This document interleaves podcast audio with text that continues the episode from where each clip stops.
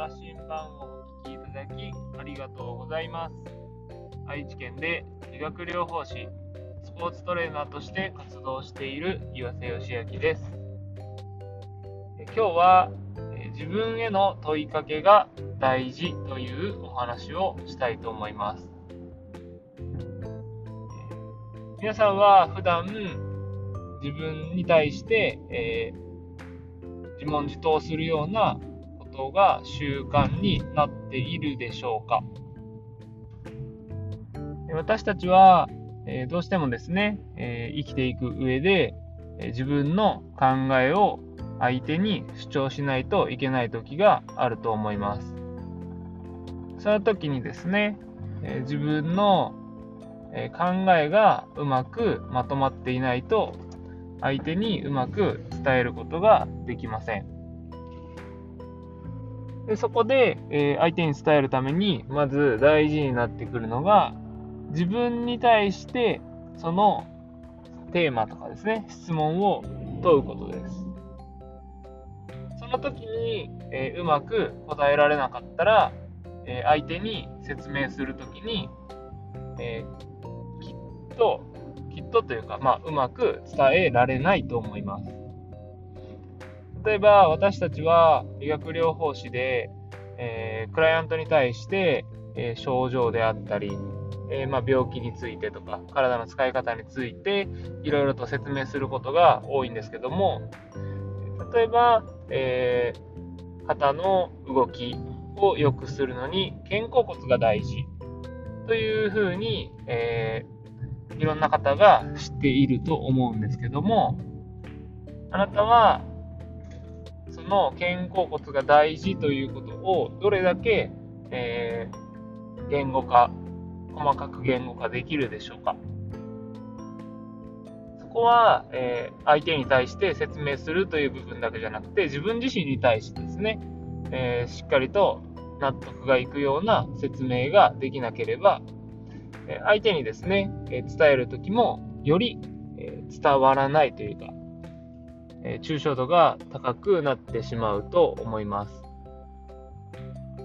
自分自身に答えるときっていうのは、専門用語でも通用しますが、クライアントに対しては専門用語も通じない状況だと思うので、もっともっと分かりやすく表現を噛み砕けないと相手には、え伝わりません。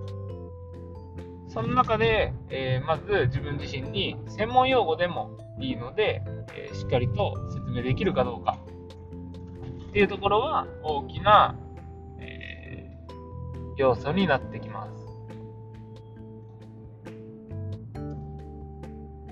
で、その中でですね、え伝えるときに相手はその肩甲骨の動きなんて興味ないかもしれないですけど、そこを、まあ、相手の経験だったり、えー、関連のあることですね。過去の出来事だったり、えー、経験に対して、自分ごとになるかのように、えー、説明できると相手には伝わりやすいですね。例えば政治に興味がない人が政治の話をしても政治に興味ない人に対して政治についてそのまま話したとしてもなかなか、聞く耳を持たないというか情報がそのまま、流れてっちゃうような感じになります。でも、えー、例えば自分の仕事理学療法士であれば医療という仕事がどう政治と絡んでいて、それがどう私たちの給料に関係しているかとか、っていうふうに考えたら、少しは政治について興味が出てくるかもしれません。どうしても人が興味を持たない、調べようと思わないというのは、えー、調べようと思わないというか、知らないことですね。知らないことというのは、自分が興味がないことだと言われています。なので政治について知らない人は政治についての情報なんて、えー、メディアを通じてたくさん流れてると思うんですけどもそれに、えー、興味がないからですね、えー、そもそも知ろうとしてないんですね。なので、え、興味を広げることが知ることの第一歩になります。で、その中でですね、えー、自分が、えー、理解したことであったり、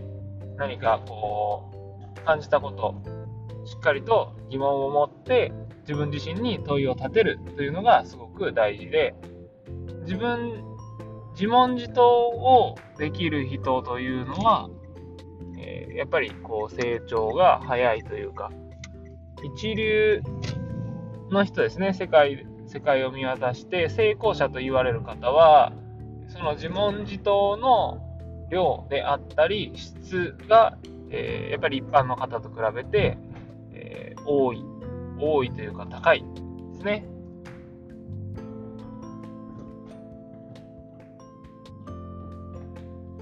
どうしても多くの人は、えー、考えているふりをしていて何かこう問いかけられたり、えー、情報を発信していない人ですねは自分は考えているというふりをして、えー、実は全然考えていない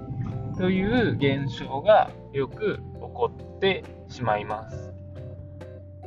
なのでですね、私がこうやってえー、ポッドキャストで配信したり、え、ノートで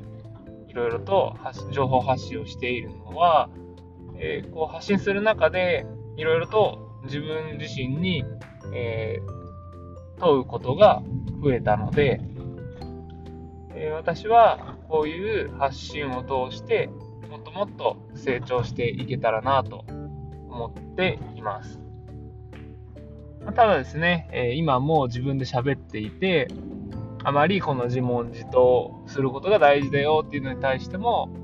もっと伝え、伝わりやすく表現できないかなっていうのは、こう感じていますけど、もっともっとこう自分で、えー、自分に対して質問する質とかですね、えー、頻度を多くして、えー世の中のいろんなことに対してですね、えー、自分なりの考え、主張ができるようになっていこうと思います。え皆さんもですね、ぜひ、えー、自分自身に対してしっかりと質問して、えー、その成長の質、成長スピードですね、を上げていっていただけたらなと思います。成長するためには、自分で自分に問うことっていうのは必須の条件だと思うので、皆さんもぜひですね、実践していってもらえればなと思います。最後がいつも同じようなことを何回も言っちゃうんですよね。なので、ここは私が、えー、うまくこうまとめきれてない部分だと思うので、えー、また、えーこう改善していけるように、えお話ししていきたいなと思います。というわけでですね、えー、今日は自分に、え、問いかけることが大事というお話でした。お聴きいただきありがとうございます。ではまた。